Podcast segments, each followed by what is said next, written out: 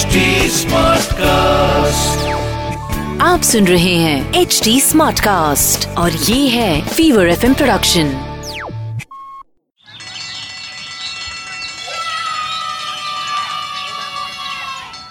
wow dad आज तो बिल्कुल राइट टाइम पे आ गए। हम्म चलो अंदर आओ।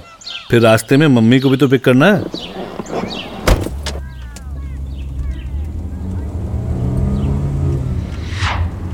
Tell me one thing dad school में तो घंटी बजाते हैं छुट्टी और पीरियड्स के लिए।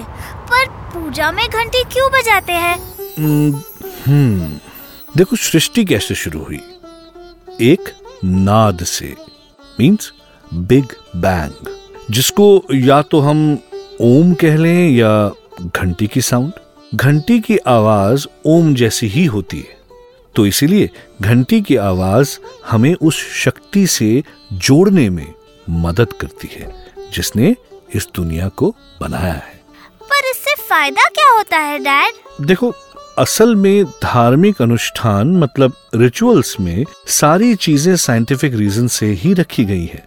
साइंटिस्ट भी मानते हैं कि घंटी बजाने से एटमॉस्फेयर में जो वाइब्रेशन होता है वो बहुत दूर जहाँ तक भी जाता है वहाँ के जीवाणुओं विषाणुओं को खत्म कर देता है। इसके अलावा घंटी की आवाज़ से मन में खुशी महसूस होती है।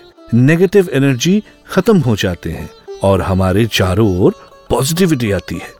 इस पॉजिटिविटी से हम मेंटली और फिजिकली ग्रो करते हैं जिससे लाइफ में वेल्थ सक्सेस और जॉय आता है। वाओ डैड और पता है?